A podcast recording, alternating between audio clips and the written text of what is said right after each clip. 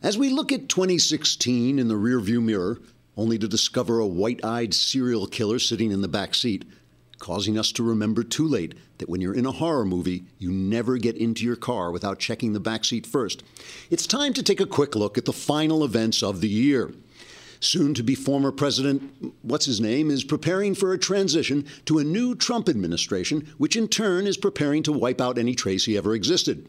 President Ohama or O'Hara, whatever his name is, has been busy smoothing the way for Trump by loosening all the tops of the White House salt shakers so that the new president will accidentally dump tons of salt on his food, short sheeting the White House beds so that Trump will tear the linen, and starting a new Cold War with Russia. President Lama also used a penknife to scratch the word legacy into the wall of the Oval Office, claiming that now his legacy can't be erased. When told that's not actually how a legacy works, President so and so stuck his fingers in his ears and shouted, If I can't hear you, you don't exist. He then jumped into the Washington Mall reflecting pool because he'd read in the New York Times that he could walk on water. No one knows where the president has gone since then, or particularly cares. In other end of the year news, actress Carrie Fisher died, and feminists paid tribute to the woman who finally convinced 13 year old boys that watching a girl in a bikini chained to the living image of their darkest desires really is as arousing as they thought it would be when they fantasized about it in the privacy of their own bathrooms. Fisher suffered from various mental disorders, which she blamed on the fact that her mother, actress Debbie Reynolds, was always upstaging her. But we can't talk about that now because Reynolds also died and was a much bigger star, so we have to talk about that instead. Democrats say they're going to retaliate against Russia for hacking into John Podesta's emails.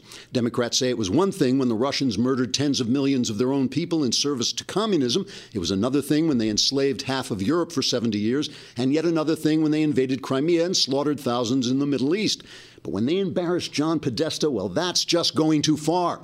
Russian dictator Vladimir Putin responded to White House sanctions by issuing a statement saying, quote, I laugh, bear like laugh, saying ha ha ha when girly American president tries to act like man against mighty Vlad, unquote. President Gurley responded to the taunt by angrily canceling Putin's HBO subscription. And finally, Ultimate Fighting legend Ronda Rousey's comeback attempt went awry when Amanda Nunes beat her to a pulp in 48 seconds. The media awarded Rousey the championship, however, pointing out that while she was utterly humiliated in the ring, she won the popular vote. Trigger warning I'm Andrew Klavan, and this is The Andrew Klavan Show. I feel hunky dunky, life is tickety boo. Birds are winging, also singing hunky dunky doo. Ship shaped topsy, the world is zippity zing. It's a wonderful day, hurrah, hooray! It makes me want to sing. Oh, hurrah, hooray! Oh, hooray, hurrah!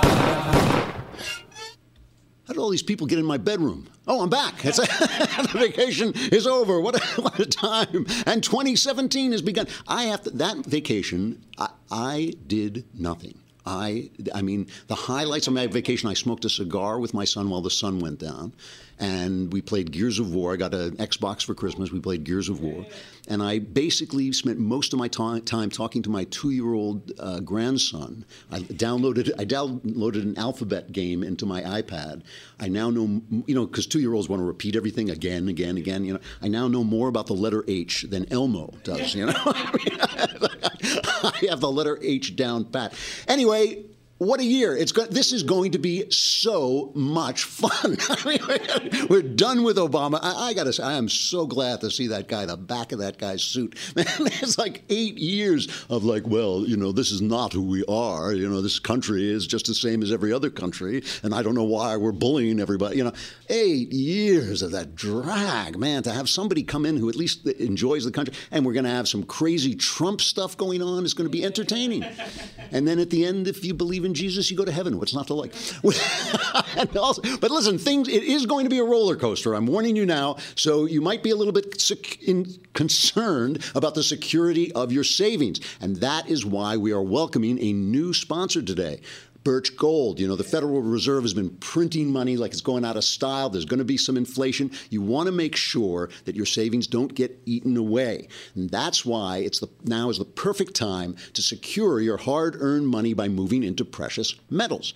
And the company we love and you know Shapiro talks about it all the time and we're talking about it here now is the Birch Gold Group. Birch Gold sells physical precious metal for your own possession and will ship the metals right to your front door.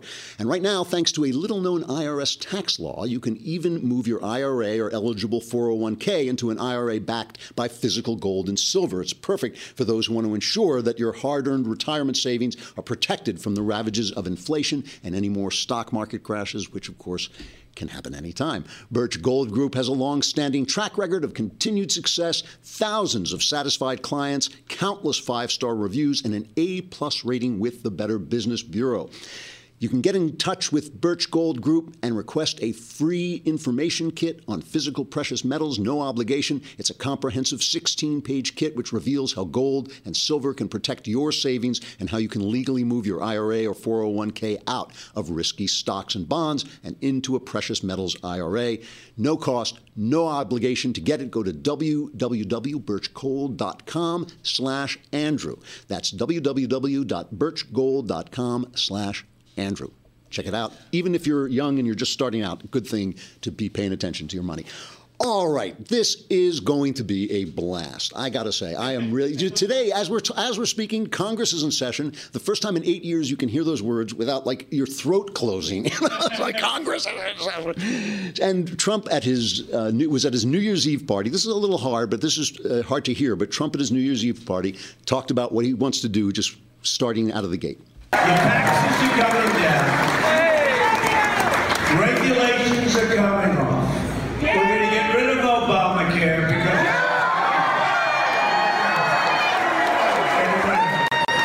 We're going to have strong borders so that when people come into the country, they're going to come into the country legally, which is the way we want it. We will build the wall, you know that. We're going to get things running properly.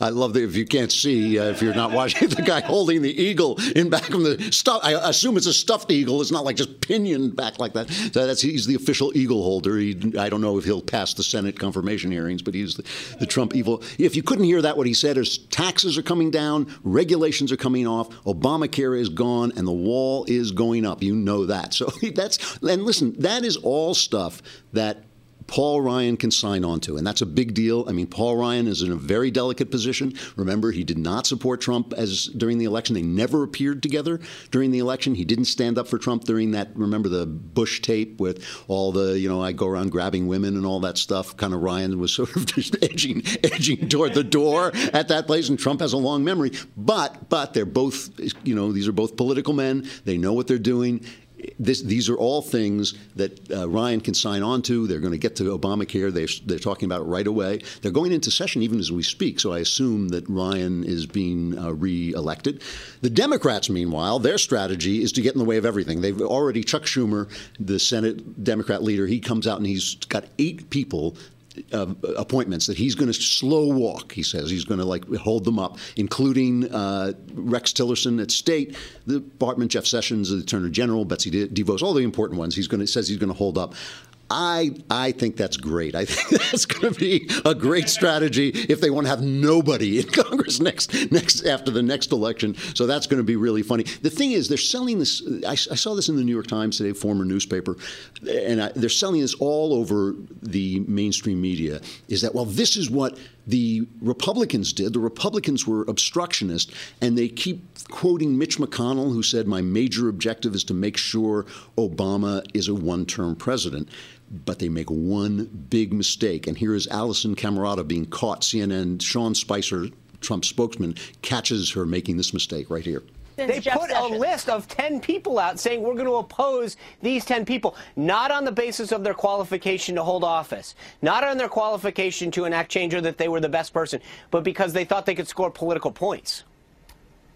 And the Republicans, again, before President Obama ever got into office, you know, famously said, we are going to oppose every possible thing that we can. I mean, isn't this sort of how the game is played in Washington? No, actually, sadly? again, uh, just to correct the record, Mitch McConnell, a year after President Obama was in in a political setting, our goal is to make him a one-term president. What Republican doesn't want to make sure that the that that we have one-term people of the opposition party? Mm-hmm. That's our job is to make sure we elect more Republicans. Right.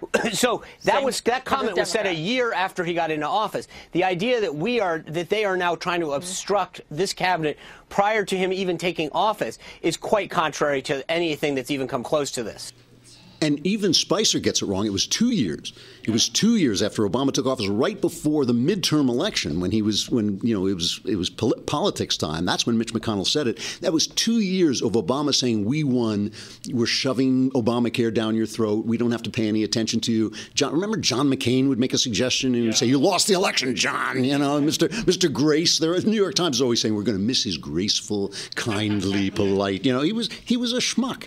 He was an absolute. He's been such a downer. It's been, you know, I, I don't think I don't think the people on the East Coast and the West Coast understand what it just feels like. You know, what if you were a football player and your coach came out and said, "Well, you know, we like our team, but they like their team, and you know, we don't want to be, we don't want to bully them. We don't want to be, you know, it's not fair for one team to go to the Super Bowl." I mean, that's what the guy, that's what the guy has been like. You know, it's like, hell yes, it is. Hell yeah, this is our team. This is our country. It's a better country than anybody else. Every country on earth that is free owes it to us. Every single free man walking the planet owes it to, in some degree to the United States of America. We're allowed to cheer for this country. We're allowed to believe in it. We're allowed to keep it strong. You know, it's just been such a drag. So now Obama is using his last days in office to try and mire Trump in old business to protect his legacy. And you know, it's funny.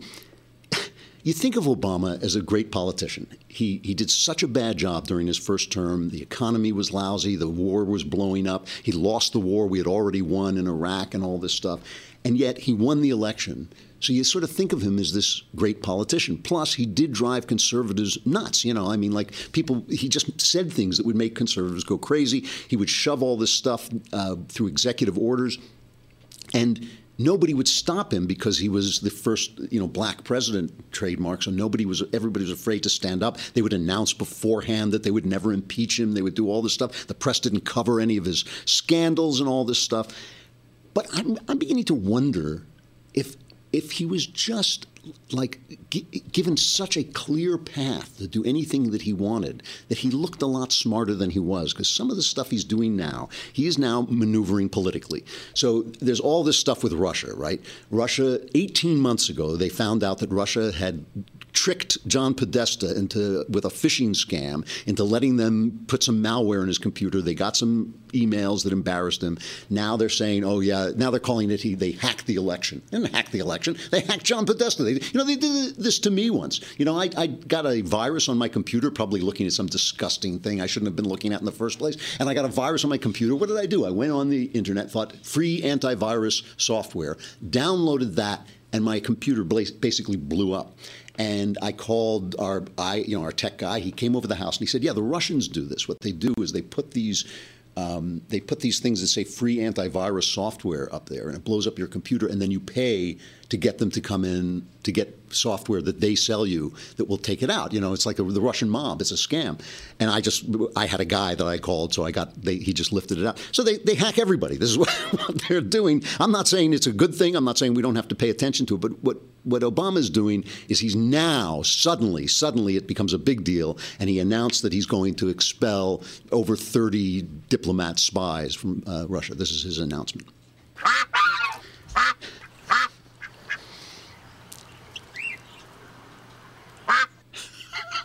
It's a lame duck. What? so, so Putin, Putin doesn't even bother to retaliate against him. You know, it's like I, I don't care what girly lame duck says. You know, ha ha ha. You know, it's like he's dealing with Boris Badenov over there, and and at the same time, Kellyanne Conway makes the point. You know, she makes it politely, but she basically makes the point that this is politics. And I think those who are trying to bait him into a bigger response, I would say two things to them. Number one, you can't have it both ways. You can't, on the one hand, say, hey, just one president at a time, and we have one now for the next 22 days or so named President Barack Obama. Um, but at the same time, you want the president elect to make new policy. I was really disappointed to read in David Sanger's New York Times piece this evening um, the allegation or the supposition that perhaps one reason that these sanctions are taking place is to, quote, box in President-elect Trump, forcing him to take a position or otherwise once he takes office. Um, I hope that this isn't motivated by politics even a little bit. yeah, even even a little bit. This babe is the smartest person in the administration so far. I just see she is so on point. She really is following stuff. Here's the thing. Here's what they're doing. Okay, here's what the Democrats, led by Obama, are doing. Trump has a pro- has a problem with Russia. His, he's got lots of holdings over there, lots of business with them. Uh, Donald Trump Jr. said Russians make up a pretty disproportionate cross section of our assets. Got lots of friends. He had, uh, remember, Paul Manafort, Rick Gates, Carter Page were all parts of his campaign, and they were all deeply involved with Russia. This is what the Democrats are going to do if, if Trump doesn't you know, get tangled up in dealing with Vladimir Putin then, then they're going to say, "Oh, he's do, he's not doing it. He's letting he's been going easy on Russia because he has all these holdings." Hey, we have to say goodbye to our friends on Facebook and YouTube. Come over to the Daily Wire and listen to the rest of the show, or subscribe, and you can be a part of the show. And tomorrow is the mailbag. Now, this is coming upon us so quickly, we may not get any questions. I don't know, but send in your questions. This was a great time because there won't be many. Uh, s- subscribe to the DailyWire.com for a lousy eight bucks a month. And you can send in questions. We answer all your questions our answers will change your life and fulfill your dreams, and it's it's a, an amazing experience. Trust me.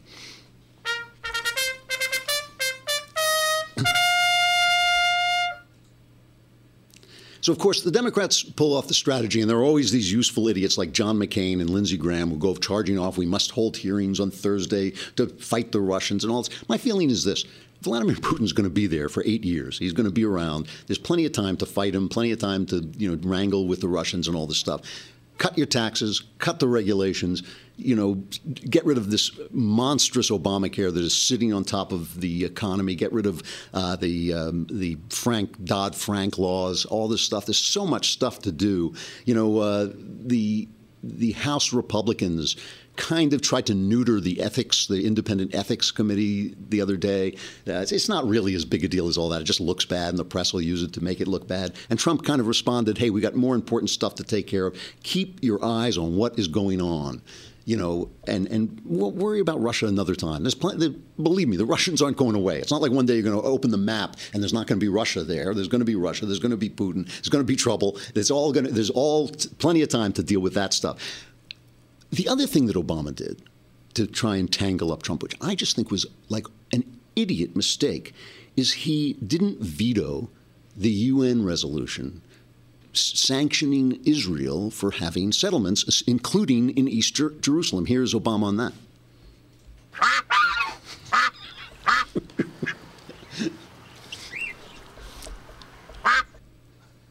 Oh, okay, I hope you're not going to get tired of that joke because you're going to hear it a lot for the next 17, 18 days. All right. now let's listen to John Kerry talking crap about Israel. Listen. They are combining to destroy hopes for peace on both sides and increasingly cementing an irreversible one state reality that most people do not actually want. Today, there are a number uh, there are uh, a, a, a similar number of Jews and Palestinians living between the Jordan River and the Mediterranean Sea. They have a choice. They can choose to live together in one state, or they can separate into two states. But here is a fundamental reality. If the choice is one state, Israel can either be Jewish or democratic, it cannot be both. And it won't ever really be at peace. What a jerk. What a what a jerk thing to say. I mean, that is uh, that is it's utter crap. By the way, you know, like a country can guide itself any way it wants. Democracy that gets rid of democracy is no democracy, and we know that the Palestinians, given democracy, elect a terrorist coalition government. You know, it's not like it's not like they that just having democracy is somehow this magic trick that makes things go well. Israel has every right to be a Jewish state. That's its brief. That's what it is. You know, you don't like it, don't play. You know, don't play the game. This Has utterly, utterly failed. So now they let the UN sanction This is amazing. Sanction Israel for building settlements, including in Jerusalem, you know, at the Wailing Wall, which is the second temple, like the temple in Jesus' time. They're, they're sanctioning, you know, trying to shore up your legacy by hurting the Jews. It didn't work for the Babylonians. it didn't work for the Assyrians. Didn't work for, for the Romans. Didn't work for the Nazis. It ain't going to work for the Obama administration. It's just dumb. And it means that now, suddenly, Trump is a hero, going to be a hero to the Jewish people. Here's, here's Netanyahu answering back. This is the leader of the free world, Benjamin Netanyahu.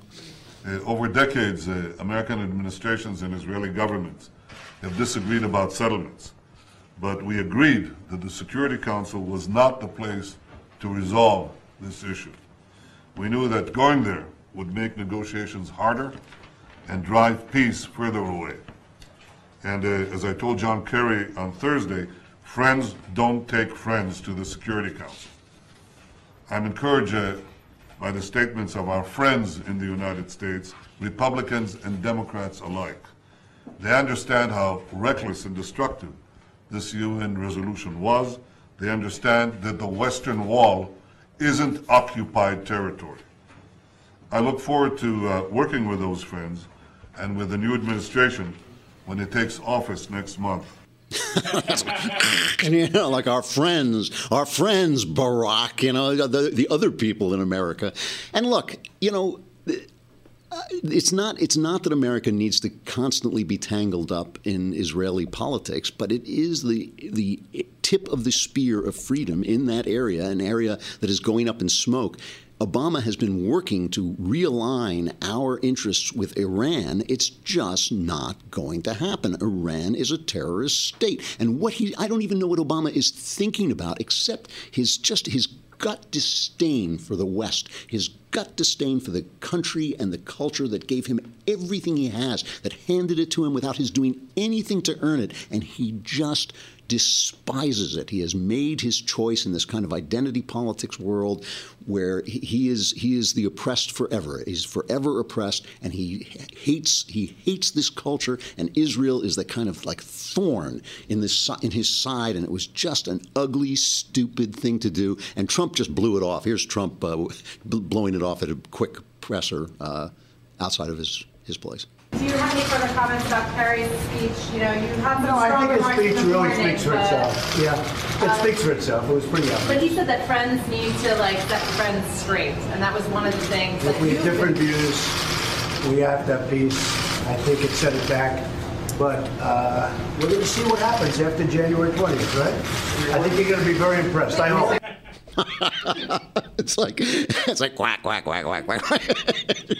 it really is. So it's it's just hard to tell. Is Obama like a master strategist or is he a child throwing a temper tantrum? Is and, and would those two things look any different? I mean, you know, you keep saying it's brilliant politicking, but Bill McGurn part, pointed this out in the Wall Street Journal today.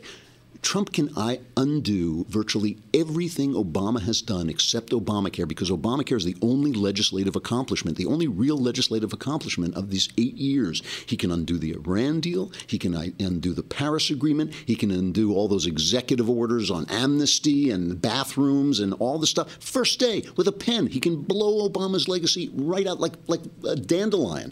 Poof, you know, just like blow it to the wind. He can become a hero to the Jews in a, in a minute. And listen, it's always a good thing to be hero to the Jews. God likes it. The Jews like it. It's always a positive thing. Hero the coal miners. They just passed another, you know, uh, law uh, that basically limits the coal, you know, the exploration for coal. He can get rid of that. Uh, you know, just, just do all this stuff in in a minute. You know. And my attitude is going to be this. I'm going to here's my attitude. You know, a lot of conservatives like me, who are small government conservatives, who worry. We worry that Trump, and Newt Gingrich said it. You know, Newt Gingrich, a Trump supporter, he said his greatest fear is that Trump will cave in, sell out to the Democrats, sell out to, you know, get win the love of the New York Times, all this stuff. And and and that's my fear too. I mean, I'm I'm afraid of that as well. But there is i am i enter this year extremely hopeful i mean the regulation thing you know when this country started there were four cabinet posts it was, it was like treasury war uh, attorney general and uh, Secretary of State. That was it. That was it. We don't need an education department. What the, why do we need an education department? Why you know the EPA should be one guy, you know, calling up the state saying, "Are you is your air clean?" You know, yes, our air. Thank you very much. That's all the EPA needs to do. You know, all this stuff that Obama has been using to put a stranglehold on business so that we haven't had one quarter of three, not one quarter of three percent growth during the Obama administration. All that stuff could be blown away. And is there going to be crazy stuff? Look, Trump is an undependable guy. He's a, he's a little bit of a, you know, I, I can't tell yet whether there's method to his madness or just madness to his method. You know, it's one or the other. You know, but let me leave you. Let me leave off this conversation with this quote. I've read it before, but I love this quote from Lord Acton, who was the great historian of freedom. 1877, I think he made this speech where he said, "At all times, sincere friends of freedom have been rare." And its triumphs have been due to minorities that have prevailed by associating themselves with auxiliaries whose objects often differed from their own. This association, which is always dangerous, has been sometimes disastrous by giving to opponents just ground of opposition and by kindling dispute over the spoils in the hour of success. What that means to unpack that is those of us who care about the processes and the checks and balances that preserve our freedoms are very rare. If you had a stupid Supreme Court decision that overturned Roe v. Wade, the evangelicals would be delighted. But a lot of conservatives would go, no, that's not the way to do that. That was a stupid Supreme Court decision. We want a good constitutional Supreme Court decision. That's why conservatives opposed Harriet Miers when Bush tried to appoint her, saying, well, she'll take care of abortion. And we're like, no, no, no. We want a constitutional justice in there. You know, we are fighting for to preserve our constitutional freedoms. So we're going to go along with Trump. I think there are going to be some tremendous victories. I really do. Huge, huge victories. Uh, bigly, we're going to win bigly. But there's also going to be craziness. We're going to be blamed for it. That's what Lord Acton is saying. When you associate, when you have to associate yourself to get a majority, you're going to be blamed for things that those that those other people do. We are going to be blamed Conservatives are going to be blamed for things that Trump does, even the things that he does that we don't like. We're going to be blamed for him. Tough luck. That's the way it is. That's the game. There's no sense complaining. There's just no sense complaining about that. That is part of being a freedom loving, constitution loving uh, conservative. We are going to take the hit, but we are going to have a tremendous ride. This is going to be genuine fun. I really do think so. If we don't have a war, if we don't have like a, you know, some kind of horrible collapse of government, it is going to be a ride, and we are here to be entertained. Speaking of entertainment, uh, you know, I watched a couple of movies. I, you know, I, mostly I played with the letter H over vacation, but I did watch a couple of movies. I watched this picture, Manchester by the Sea, and I, I want to talk about this for a minute because uh, it really does speak to something about the arts, and it speaks to something about our government, the state of our country right at this minute. Casey Affleck Ben Affleck's brother, one of my favorite actors, just a tremendous, tremendous actor. But I don't think he's ever going to be a big star because he's basically a character actor. He doesn't have the presence to be a big star. He is he can disappear into a role. So he makes this picture Manchester by the Sea, which is about a guy trying to recover after a terrible tragedy. He's he basically. Uh, I think I can say this without giving too much away. There's a slight spoiler, but it's pretty early on in the movie. He he basically leaves a fireplace unguarded, burns down, his children die. So his life falls apart. And this is, happens in the future when he's trying to come back from this terrible tragedy. So I'm sitting in a waiting room in some studio, you know, waiting for a meeting, and the Hollywood reporters there, and I'm reading the Hollywood Reporter, and they, they're saying this is going to be Casey Affleck's breakout role. This is going to make him a star. And I watched this movie, and the guy, he's brilliant in it. He's absolutely brilliant. But it's about this terrible tragedy. It's two hours of like drab, grim, you know, glacial, evol- you know, character evolution. And I thought, who on earth thought that this would be a breakout role for anybody. Let's take a look at the scene. This is just a snippet of the best scene in the picture when his now ex wife, who blamed him for the tragedy, and he'd get together, and they're two inarticulate people trying to reconnect, trying to put things back together, and they can't get the words out. It's a beautiful scene. Let's take a quick look. I don't have anything big to say. It's okay. Just. I know you've been around, and I. Uh, just, I been, thought just been getting Patrick settled in.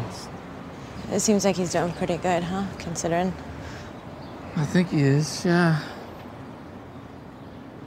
I guess you don't know this, but I. uh... I really kept in touch with Joe. It's No, been kind of weird that. for me not seeing Patrick. Oh. Okay, I, I didn't know. Uh, if you could see him if you want. Could I, we ever have lunch? Hmm, You mean us? You and me? and the scene goes on for like two, three minutes where they just can't get the, you know, there's, there's all this horror and death between, they can't get the words out. All right, so this is an intellectual, small movie that a couple of people are going to like. I, you know, I kind of liked it. I, I kind of resented that it was so tiny, so slow, so grim, you know, and depressing and all this stuff. But, it, but it's beautifully done, and he's a great actor. But the fact that anybody in Hollywood thought this would be a breakout role for anybody or breakout anything for anyone just shows you how bubblegum, to use John Nolte's great phrase, how bubblegum they are, how closed off they are. But it also shows you, going back to something I said after I saw Star Wars, how when an art form ages, the entertainment section and the intellectual section break in two. At, at its best, at the height of an art form, you get Shakespeare plays, where great plot, sword fights, love affairs, but also brilliant insights into the human condition. When the movies were at their best, you got Casablanca, one of the most entertaining, Gone with the Wind, incredible entertainments that also spoke to something romantic and beautiful in the human spirit and, and had beautiful imagery, Hitchcock films, all these things. The movies have now reached a moribund state where they're making kind of empty calorie films like the last Star Wars films and films that are filled with calories but aren't that entertaining, you know, and that's those two things break off. And it occurred to me after watching Star Wars and then watching this that the same thing happens to nations. The same thing happens to nations when the elite, the intellectuals, the minds of the nation separate from the people. The people who do the work, the people who run the country, who build things, who invent things, who take the garbage away, who sweep the streets, those people. When those people and the elites separate, a country is in a moribund state. And that is the state we have been in for the last, I would say, more than eight years, but Obama has been the worst symptom of that. And the question is is that a fatal condition? And we're about to find out. We're about to find out if the intellectuals in this country can put themselves at the service, which is the way that intellectuals are supposed to work. They're supposed to be at the service of the people. They're not supposed to be above the people telling them what to do. They're supposed to be at one with the people's desires and, and, the, uh, and the things that are good for the people, even sometimes when the people may not know it, like freedom. Sometimes the people don't want freedom. It's up to intellectuals to, to fight for it, yes. But I think that we've become so separate, this rule by experts, that has completely detached Washington, D.C. from the rest of the country and you only have to look at the electoral map to see. You can drive you could drive 3,000 miles in this country without smelling a Democrat. And then you get to where the stink is heavy, is LA and New York. You know, it's like it's they're all pooled. These two things have got to come together because when body and soul separate, that's the end. that's the end. It's the end of a person's life, and it's the end of an art form's life, and it's the end of a country's life. And that is something that really was on the verge of happening. Let's see if we've avoided it. It's going to be fun to watch. That's all I can say. Stuff I like let's do a quick foundational stuff I like, stuff I really, really like. You know, Huckleberry Finn. Uh, they always say there are no good sequels. Huckleberry Finn, one of the greatest American novels of all time, is the sequel to Tom Sawyer. And Ernest Hemingway said all modern American literature comes from one book by Mark Twain called Huckleberry Finn, and there is a reason for that. It's a it, it is they, they call Twain the Lincoln of our literature because he freed our literature from the fancy forms of European writing, the fancy, like, uh, exact. Uh, exact observation of high class people having dinner, where the fork goes and where the spoon goes, and how Lord so and so, what Lord so and so says to the Duke of such and such, and all this stuff. Suddenly, he blew all that away by writing about this kid, Huckleberry Finn, this barefoot wastrel, uh, who escapes with an escaped slave, Jim, and goes the wrong way. They're trying to go up the river, but they go down the Mississippi River. There is one scene in this book, which is the essential scene. It is the essential scene of American literature. I don't remember if I've read this before on the air. It's possible I have once or twice, but Huck and uh, and Jim, this escaped slave, have been escaping, and Huck realizes that he is violating all the rules of the law and of God because he believes that what he's been told that God means these people to be slaves. And so he realizes that he's in a state of sin. This little kid, this ignorant, you know, unschooled little kid realizes he's in a state of sin. And so he writes a letter to tell Jim's master Jim's owner where Jim is. He's going to betray his friend, who's they've now become friends. He's going to betray his friend. And after he writes this letter, he feels much better, and he's about to send it. And he says, "Let me read it. It's, it's written in Huckleberry's Finn's accent." He says, I felt good and all washed clean of sin for the first time I had ever felt so in my life, and I knowed I could pray now, because he's written this letter turning in his friend. He says, But I didn't do it straight off, but laid the paper down and sat there thinking, thinking how good it was all this happened so, and how near I come to being lost and going to hell. Going to hell because he's helping this slave escape. He says, I went on thinking, and I got to thinking over our trip down the river, and I see Jim before me all the time, in the day and in the nighttime sometimes moonlight, sometimes storms, and we a floating along, talking and singing and laughing. But somehow I couldn't seem to strike no places to harden me against him, but only the other kind. I'd see him standing my watch on top of his'n instead of calling me so I could go on sleeping, and see him how glad he was when I come back out of the fog and when I come home to him again in the swamp, up there where the feud was, and such like times, and would always call me honey and pet me and do everything he could think of for me, and how good he always was. And at last I struck the time I saved him by telling the men we had smallpox aboard, and he was so grateful and said I was the best friend old Jim ever had in the world, and the only one he's got now. And then I happened to look around and see that paper. It was a close place. I took it up and held it in my hand. I was a trembling because I'd got to decide forever betwixt two things, and I noted. I studied a minute, sort of holding my breath, and then says to myself, All right then, I'll go to hell. And I tore the letter up. It's a brilliant scene because it's a kid, an uneducated kid, telling the church, telling the religious authorities, telling the legal authorities that his conscience rules and he will suffer. He believes he's going to hell. He believes he's going to hell for helping his friend, and yet he'll do it. And that, that is the voice of America. That is the voice of America. It's been done a hundred ways before. We'll do it a different way this time. It's, it's all the experts say we should do it this way. All right, then we'll go to hell, but we're going to do what we think is right. And that voice, let's hope that voice starts to speak again in this year. And if it does, man, we'll be singing the accompaniment. I love that voice more than anything.